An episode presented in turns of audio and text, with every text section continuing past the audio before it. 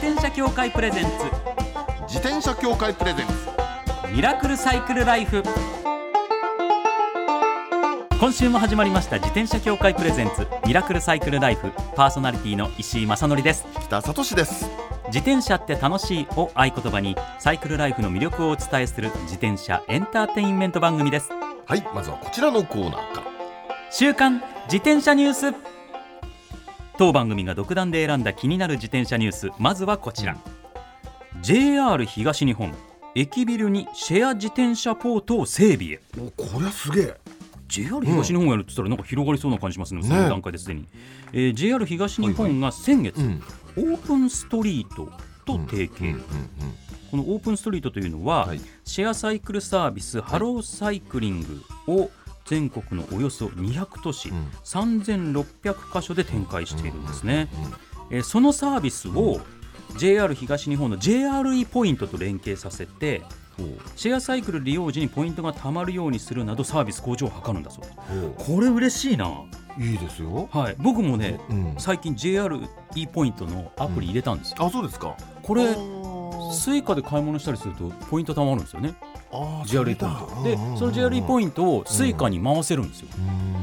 だから多分シェアこのシェアサイクルいっぱい乗っていっぱいポイント貯めたらそれがスイカのポイントにそのままなるってことですねこれはこれす便利っていうのはこれすごいというかね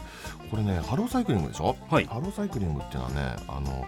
東京にあるのって赤チャリが多いじゃないですかあのそうですね赤いドコモバイクってやつシェアサイクル赤いやつシェアサイクがル多いですねで新興でね最近出てきたもうどんどん増やしてるのがこれハローサイクリングで、はいこれ白いんですよあそうなんで白すい電ね動アシストでね、はいで赤い方がドコモがやってるでしょ、はいでハローサイクリングの方はこれバッグについてるのがねソフトバンクさんなのああそうなるほどでこれはねちょっと前からねもう台数をどんどん伸ばしてきてて、え今すごいですよでこれが JR 東日本と組んで、えー最終的には駅ごとにそのシェアサイクルのポートができるみたいなことになったらこれ全部末端交通がネットワークでつながるじゃないえですかそうですよねこれは相当すごい流行りのあのマースってあるじゃないですかモ,、はいモビリティアズアサービスでマースって言うんですけど、はいこれ一体何かっていうと全て何のですか交通モビリティはいあの交通手段を同じもので同じプラットフォームでつなごうっていうやつなんですよ。あー家から出てどっかに着くまで、えー例えば最初は、えーシェアサイクルに乗っ乗てってで電車に乗ってバスに乗ってでまたシェアサイクルに乗ってそのどこに着くみたいあなーでそれを一括管理できるっていうねスムーズにつなげていくそその通りでこれがね世界のあの今の交通のトレンドなんですよでそれれにそれを睨んでるんですこれあそういうこ絶対にとですよでねこれはねこれは結構すごい話ですよもしかして本当の話ねはいそのハローサイクリングのそのシェアサイクルが各駅にもうスタンダードあれがあるのが普通の光景になる可能性があるっていうねそうですよね、うん気合入ってる感じしますもんねするんですよだからどこまで気合を入れてだから夢は全ての駅だと思うんですそうですたねだやっぱりね最初にコストがかかるからまあ主要駅だけとかなんとかとかなるのかなっていうことになるんだけどでも全部が全部になったらそれは利便性上がりますよこれそうですよね、さらに夢物語を言うと、はいそうやって自転車ネットワークみたいなのつなぐでしょえでその上にね例えば自転車銅でつないで,、えはいで上にアクリル板かなんか簡易な屋根つけるわけですよあああああでそうすると雨の日だって使えるようになるでしょそうなるとねそこまでいきます交通革命本物の交通革命あでそしたら車に乗る人がだんだん少なくなるからあはい道もすくし事故も減るしはいで自転車が有機的に全てをつなぐっていうね電車とかバスとお変わーらないい やそれはかなり夢ありますありね得るあもうあるかもしれませんでもそのきっかけになる可能性ありますよねそうです起爆剤という言い方が正しいのかわかんないですけどね注目期待したいですね、はい続いてはこちらです、はいはい90年の歴史を象徴するニューマルキン号を100台限定で発売です おうこれは引田さん世代ニューマルキン号は、あとねまあ、これ僕も見たことあるなみたいな感じしますけど、まあ写真見てで私のき世た代のちょい前ですよそうですよね ちょい前っていうのがこれほらだって子供があの三角乗りをした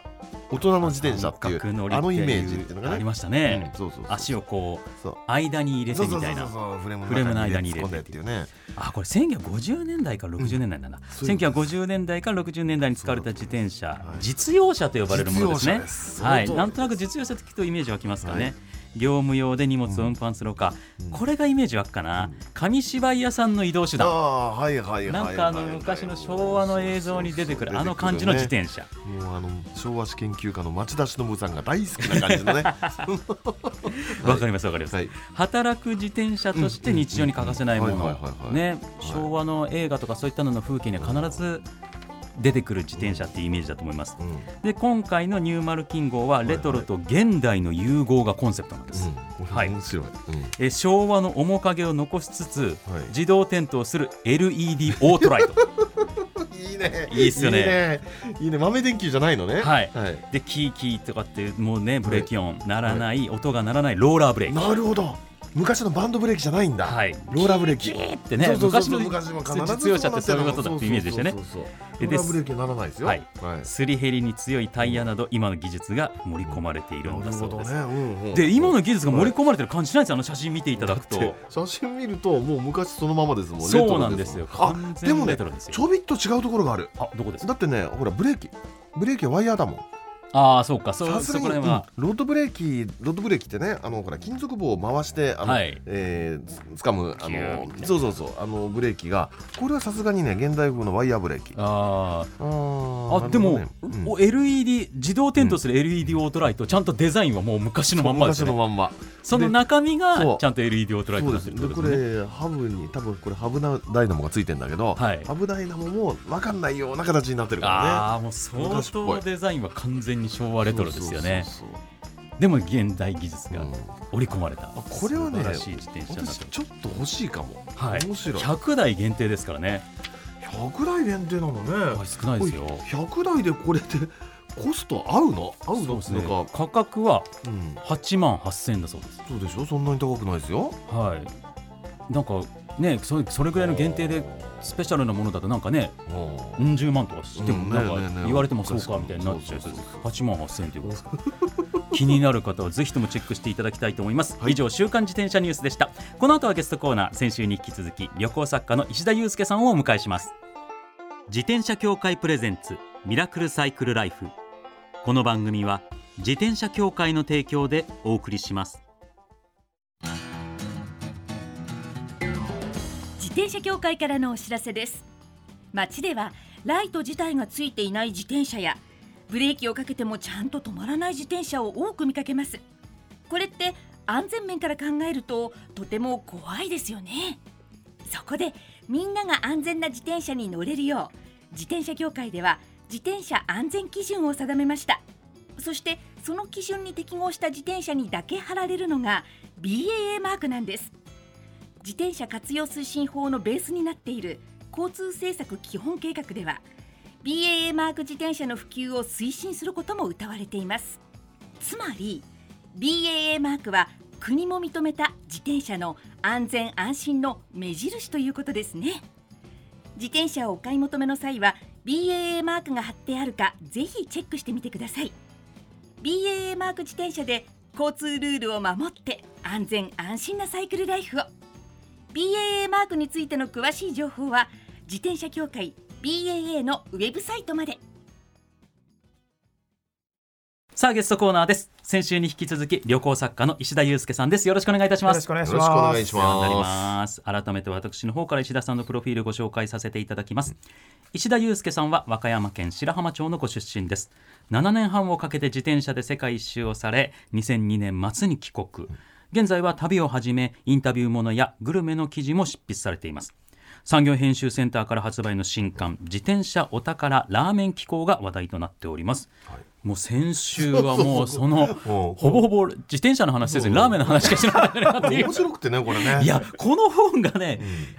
人と話したくいうんうん読んだ人と話したくなる本なんですよ多分。そんな感じありがとうございますいや本当ですこれだからリスナーの方にもぜひともね読んでいただきたいんですけど、うんねで石田さんは世界一周ね、先ほども説明しましたけどされていて今回東京のん割と距離的には短いところをラーメン巡ってるわけじゃないですか、はい。実際巡った自転車はまた違った自転車だったんですかそれとも世界一周した時と変わらないタイプのえっ、自転車と違いますね。世界一周の自転車じゃなくてまた別だけどランドナーはランドナーであす。ランドだわランドだ、はいやっぱりそういった旅系の自転車だったわけですね、好きですね。やっぱそっちが。でそれがまさに今スタジオにある知らんふりして行ってみたいなねそうスタジオにあるはいありますここにあります自転車で実はあの取材から帰ってきたばっかりで、ああ今は日いまさにえーあの三浦半島から今日走って帰あそうですかってきたところでうわすごいや僕あそれが一新番早橋いまであの自転車であの電車で来てそこからうんあの漕いできたんですけど、そうはかい、これで輪行するのこれリンゴしましたわおこ荷物結構荷物がはい一二三四つついてるじゃないいでやすもうか脇に抱えてこんなこんな感じですよこんなえそうえですよねランドナーっていうのはね、はいあの旅自転車昔の旅自転車のイメージをというかそのものです思い描いてもらうよとそうですねね頭に思い描いてもらうと多分ね、うん、あのなんでしょうねサイクル野郎が乗ってたあのいわゆるサイクリング自転車っていうやつそうですねタイツプーリングで車ねすよはいはえいえツーリング車いやこれをもう輪行、タイヤ外して小さくして、うん袋に入れて電車に乗せて移動して、それでまた組み立ててここまで走ってこられた赤坂までそうはいこのランドナーの輪行って私もちょっとだけ体験あるんですけど、はい大変じゃないですかこれ大変です分解する のそうですよねドル受けとかめんどくさいですしねど泥やけ窓がとかめんどくさいんですよこれめちゃくちゃめんどくさいですね、はいこれ分割型でしょ分割ですねはい、ねそうですよねそう同じでなんかそう分割型だってもめんどくさい分割型っていうのはどういうことですか、あのね前後外れるんですよそうそうそうそうここね超ネジを緩めカシャッそとうそうそこうう後ろがカパッと外れるん で長さがそこでこう省略できる省略できてっはいていう、だからあよりコンパクトになりやすい作りにはなってるってことなでってするね、んだけどそれを外すのがめんどくさいのこそうれですねロードバイクと比べたらかなり手数が多いですね多いですよあねそうですよねでしかも重いとい 重いですうのよでもやっぱりこの自転車で行きたいっていう感じだったわけですね そうむなんやっぱ昔のスタイルがララーメンと一緒で一緒ですねうん昔のスタイルが好きで、えーこれにこだわってますね、ああでそもうか今回のこれは見ると、あのこれ荷物の乗せ方がねはいあの昔のスタイルだったらサイドバッグの方が多いじゃないですそうか。あですねタイヤの横のあたりにそうそうそうそう、こうはい合計4つまでつけない四つはいあのイメージですよね。そうそうこれ違うのね。そうなんですよあの、まあ、モンベルさんがはい最近出したバイクパッキングっていう、まあ、前からバイクパッキングで3年ぐらいですかねここ、うんうんえ流ー行ってきてるんですけれども、アメリカ発ですかね、うんあのフレームあのキャリアなしでうんこのバッグを取り付けられるっていうスタイルの旅サですドね、ルの後ろにビヨンと伸びてる。そうですこねれですよね。竹槍みたいな感じでこう細長く竹槍です か分かる人だけ分かるっていううん放送作か。もう全部でもキャリアいらないんですぐにあの始められるして軽だいいっぶてう荷物も入るみたいですよね。結構入りますね石井さんも好きでしょこういう。いや好きですよ。パッキングってねもそうですよね。本当好きなんですよ。僕の場合ミニベロなんではいねはいはいは、いまあ荷物の積み方また工夫しなきゃいけなくなってきますけど、うんまあミニベロも車種によって全然作りが違うんで、たくさん荷物乗せられるタイプもありますからね。今結は構ミニベロで旅してる人いますからね、最近増えてますよあねー。そうか僕の知り合いでは世界一周した人いますよあそう前も前で々すそ。の話しましたっけねいやしてないと思う。 B- BD1 で世界一周しました BD1 ではい、あー今バーディーって名前になった。バーディーうんはい。うんあれは確かにミニベロの中でも旅世界一周できそうな感じですね。やった人いましたねでも大変そうです大けどね。変ですでよ。 でしもょまあ折りたたみの自転車なんでうん輪行、まあそうですね先ほど言ったね、うんこう袋に詰めて公共交通機関に乗せてはやりやすいタイプの自転車ではありますけどね。だからうん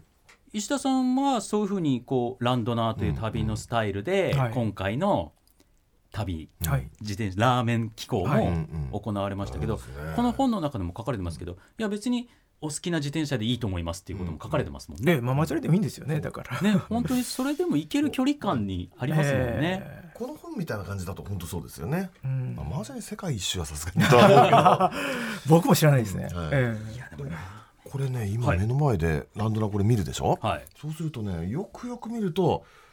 今の流行りの自転車とやっぱ違うんですよ例えばブレーキの形態が違うああブレーキ感じればでしそうょ感じればあの昔ながらのね、あはのい横あのワイヤーで引っ張るだけで横からあのシューがこうキュッとくるタイプのブレーキでブレねーキそれからねダブルレバーって懐かしいなと思うんあですあけどそのギアをチェンジそしうてそうそうそうそう、はいはいはいね変速機のレバーが、はい今はあのほらブレーキと一体型になって、あそうですねのデュアルレバーってやつじゃないですかそうですねだけどこれはほら下に手伸ばしてグリガチャガッチャてやるそうそうそうそうそうそうこういったクラシックな自転車で、うんクラシックなラーメン屋さんそうです ねそこそうなのよそう考えると、はいなんか昭和な街をうん昭和な自転車で,、そうですね昭和のラーメンにめ巡りつくっていうね、はいそういう感じですよね美学ですね美学へ美学でも本当そこで出会う人たちとかのエピソードが本当皆さん温かくて、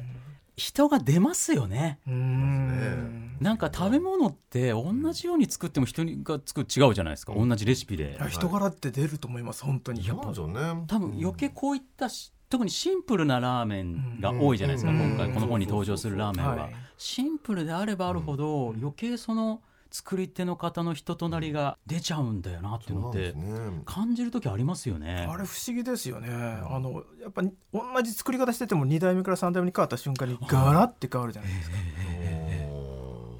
まさに落語の世界では、うんうんとか歌舞伎の世界だったかな「人、が出る」なんて言い方をお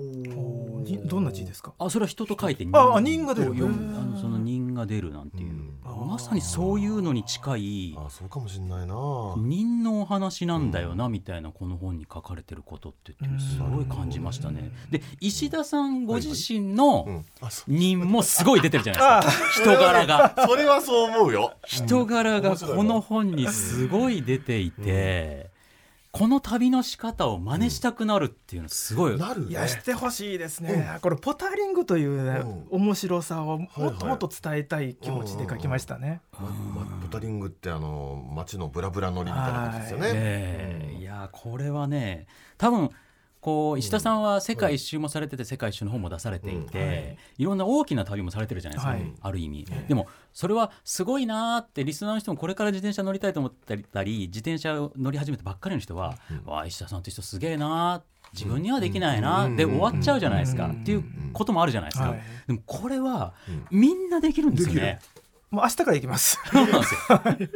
ャリでもねママチャリで行き本ま当すそうなんですよ、うんだからねこういう旅もあるんだっていう、でこういう旅も大きな旅と変わらないうん楽しさがあるとワクワク感あるんですよ、すっごい教えてくれる本なんですよね。改めてこういう小さな旅、大きな旅いろいろされてると思うんですけど自転車っていいなって思うとこってどういうとこですかこの自転車で旅をするってことをあのまあ自由というのが僕にとって一番の魅力かなと思っていてああの、まあ、先週もお話ししましたけどもう地図をちゃんと見なくて、うんもう気ままに行くという、で自分のアンテナをこう張って面白いものを探しに行ってでこう曲がり角が近づいてきたらなんかワクワクするっていう感覚ですかね。あそこ曲がったら何があるんだろうその連続が、うんまあ、自由で楽しいというのが旅自転車の旅かなというのとあと匂いとかですよねやっぱり匂いとかねね。あーそうですね自転車は自由で車分かりますもんねじゃ分かんないですもんね。特に最近まあこの春とかサイクリングしてると花の香りとかねああそうかうんいいですよねね季節感をやっぱ全身で味わえるというのが、はいえー好きですね。それこそ四十何年間乗ってるわけじゃないですかはい。飽きないですかいや、引田さんから言われて思わなかったんですけど。その通りですね全然飽きない飽きないですよね。飽きませんという答えを期待して聞いたんでですよね。すよ。そうです。そうです。本当すごいですね自転車ってのは改めて、うんいやこれだけ乗ってらっしゃるね石田さんから聞くとやっぱ、ああそうだよなって改めて思いますね。じゃあ本当最後になっちゃうんですけど、はい普段安全に自転車に乗るために心がけていることを教えていただきたいと思います。あこれがいいですねあーえっとまあ、ルール遵守っていうのは当然だと思うんですけど、自分がいつも、まあ、特に取材で、ね、毎月行ってるんですけどその時いつも気に使ってるのは、あの指差し確認みたいな形で、ほうほう。うんあの出発前にうんあのちょっと恥ずかしいんですけどこう娘と妻の顔を思い出して、うんうん今日も安全に行こうっていう、うんああのよくこう、うん高速道路とかのトイレ入ったら、はい。こう目の見見えるところに、うんなんか事故した写真とか貼ってたりするじゃないですか、うんうんであれ見た時にあ気をつけようと思うじゃないですか、うんまあ、それを毎日やってるっていうそうだかから意識そうなんづだきだからもううんテクニックとかルール遵守とかもうんうんうん当然ですけどやっぱうん一番大切なのってその意識意識だな、うんちゃんと自覚持って、ね、あの常にその事故の可能性っていうのうをん肝に銘じてう、んついついねずっと乗ってるんで、うんだれてしまうっていうあか、ーうん気ぃつけなくなっちゃう自分がいるんで、はそれは待ってる人がいるっていうのは常に肝に銘じて走るっていう、その意識づけ、いこれは素晴らしい感銘を受けました。えいえ一番大事なことかもしれないですねそう。いや皆さんも本当にリスナーの皆さんもね、ぜひとも肝に銘じていただければと思います。はいい、や2週にわたって本当にありがとうございました。はいはいゲストは旅行作家の石田祐介さんでした。またお越しください。はいありがとうございましたありがとうございました最後のコーナーはサイクル大辞典一つの項目をきっかけに自転車トークさまざまな角度からサイクルライフの魅力を発信します、はい今回のテーマは、うん試乗するとき何をチェックしてるあーということなんですまあねこれから買いたいという方そううのんためにもアドバイスになるかなということなんです新けしいど、自転車を、えー、マイ自転車を選ぶ際にっていうことですそうよねですね試乗大事ですからね、うんこの好みによりますけど、まあ、どうなんですかね石井さん何に僕の場合やっぱり、ミニベロが好きで、うんうんうんしかも大体折りたたみはいはい系のフォールディングバイクと呼ばれるものが好きなんで、はいはいはやっぱりえっと多分、んロードバイクの方とかどういう買い方されてるかちょっと僕も分かんないですけど、どちらかというとその自分に合うかどうかっていうことは、ミニベロとかフォールディングバイクってあまりに車種によって乗り味違うんで。そりゃそうですよねタイヤが20インチなのかんはいはいはいは14いインチの小さいタイプなのはいかとはいはいはいもっとなんかもう8インチとそうかですそういうそちうでっすちゃいやつなのかによって全然乗り味まあも別物ですもんねポジションも全て違うのでなんか自分に合うのを探すっていうよりうんうんその子の個性をチェックしうてん自分が自転車に合わせていくような感じなんですよま。あその子ってね自転車のことですねはいはい、うんうんうん自転車の個性があって、うんあここの子はすごいうんタイヤ小さいからやっぱりちょっと思いっきりこぐとウィリスになっちゃうんだなとか、うんうんはいはいはいそういうのをチェックして、はいあだとするとこう乗ってあげるといいかって、うん自分をどちらかというと自転車に合わせていくような乗り方なんで、うんうんうんその個性をチェックするっていうことにうんなっていきますねまあそ。うですよねはいなるほどあとはやっぱりなるほどうん折りたたみ性能ですあね、はいはいはい折りたたみの場合、本当にはい店員さんが折りたたみのやり方見せてくれるんですよ大体、うんはいこうやってで店員さんめっちゃうまいから、うん早いんですよ、うんパパパパパッはいはいはいあそうでそうねすごい、うんあうんやったっつってで、はいそこで浮かれちゃって、うんうんうん自分で試さずに買うと、全然できないうまく畳めないっつうんわかりまっすてもうやだとかってなっちゃう人いるんですようんうんうんうんだからしっかり自分でもやらせてくださいって言って、折りたたみを自分でも実践してみる教えてもらったの、そうですね畳んでみる広げてみるを何度か繰り返してみる、うんこれはね、うんホールディングバイクでは絶対やった方がいいことですなるほどなるほどはい、だからやっぱ市場そういうこと大事なんでそそういうこですねとも含めてそう北な田んさんはどうですかです市よ場ね、私はね試乗する際に、まあ、いいくつかチェックポイントそれぞれにあると思うんですけど私の場合ね最重要なのはね、はいあのまずハンドリングなんです自転車ってあの全体がハンドリングにものを言うんですよこれ何かというとね2つに分けると、はいクイックに曲が曲がるかはい直進安定性が強いかってどっちかなんですよね。ああそうかそそううそうですねでロードバイクなんか特にそうなんですけど私は好きなのはねやっぱり私もそんなレーサーじゃないから、はいあの日々の通勤に使ったり街乗りに使ったりするっていうことでいうと楽ちんなのはねやっぱ直進安定性があの高いことなんですよう。んでこれねあの前あのプロのレーサーの人とこはいの話でちょっと話したことがあって、で実際に乗り比べて10台ぐらい乗ったことあるんですよ。おうおうでそそしんたならにねたくさんいろいろもう全く好みが分かれてねやっぱプロのレーサーあーははいハンドリングがクイックな方がなんつうのかね自分の裁量がそのまま伝わるからいいみたいなんです。で私にとっってはねそこまでクイックだとちょっと怖いよこの自転車と思えちゃうわけですよ。そうですよねそうで、うんうんうんその逆でね私が好きなこれすごく乗り味が良くて、はい楽ちんっていうのはダルで嫌だって言うんですよその方は。か目的によってそうすそうごそくう変わるんですなるほねどねと思ってねまあこれがあの一つのえーチェックポイントね。はいでもう一つのチェックポイントってのがあってそれはねあの多くの人が言うあの乗り味の硬さ。あなんで硬すいよ柔らかいって言い方ありますねそう表現としてでこの硬い柔らかいはねあのどちらかというと私はソリッドな硬い乗り心地の方が好きなんだけど、はいただねこれはね市場じゃ分かんない分かんないっていうのが市場で分かるんです明らかに乗り心地があの柔らかいのと、はい乗り心地が硬いの、はいあるの。で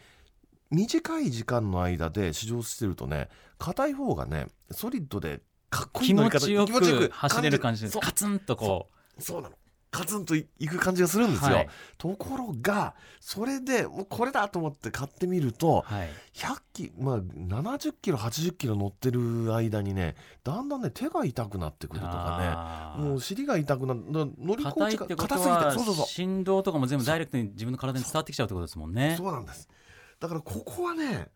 実は市場でよくあの判断つきがたい部分なんですよ市場でそうそうそうそう乗ったこれだ感っじていうのかはら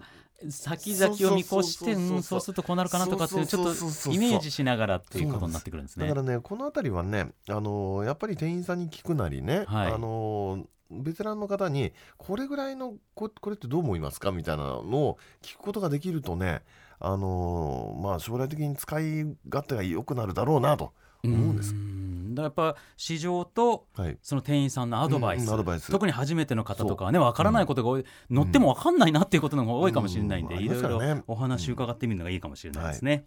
以上サイクル大辞典でした自転車協会からのお知らせですスポーツ用自転車の場合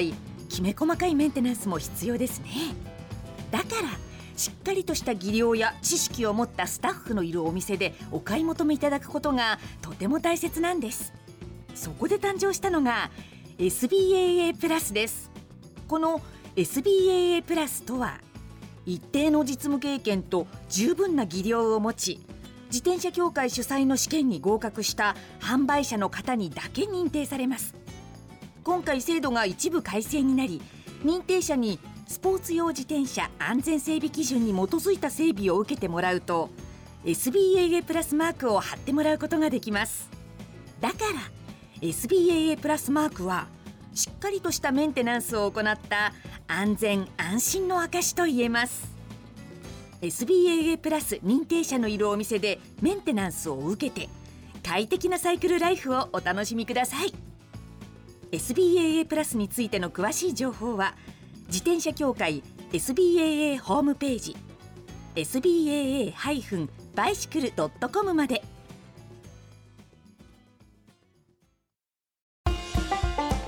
ミラクルサイクルライフそろそろお別れのお時間ですいやランドナーにね石田さんのなんつうのかもうパーソナリティが見えるというかそうですねまさに人柄がそうそう人柄がいやでも本当に石田さんには石田さんのスタイルがあって、はいはいでもそれをうん押し付けてくるような感じじゃなくて、うん僕は自分のこういうスタイルで楽しんでるから、はいはいはい皆さんはうん自分なりのスタイルでうんこう気軽に楽しむことできるんじゃないですかってことを提案してくれてる本なので。そうなんですよねそこがすごいこそううやっぱり人まさに人柄が出てうてん石田さんの優しい感じが出ていそうそうあのてひょうひょうとした感じねはい本当にだから自分もこだわりすぎかなとかっていう思いもそのまま書いてらっしゃいますもんね、うんそうですね本の中に本当いや解雇主義すぎるのかな自分がとか自分で自分のそういうとこ笑ってるじゃないですか、はいでそこがねあのあーなるほどな面白いねとそうなん思えるところですよ本本当当素敵なんでたくさんの方に読んでいただきたいと思います、はい思います改めて自転車お宝ラーメン機構というタイトルです、ぜひともよろしくお願いいたしますそして番組では引き続き、マイ自転車ニュースサイクリストあるある自転車脳内 BGM 募集中です忘れられない愛車の思い出も大歓迎採用の方には番組オリジナルステッカーを差し上げますメールアドレスはすべて小文字でサイクル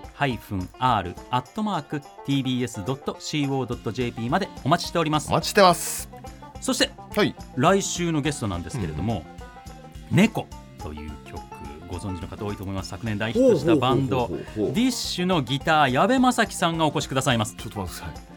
いこの番組に似合わないラインナップって感じではないんですかいやいやいやそんなことないですね実はこのいディッシュのギター矢部さんいはいサイクリストなんあですそうなんだへはいえちょっとどんなお話になるのか皆様楽しみにしていただきたいと思いますそれではまた来週お会いしましょうお相手は石井正則と北聡でした自転車協会プレゼンツミラクルサイクルライフこの番組は自転車協会の提供でお送りしました。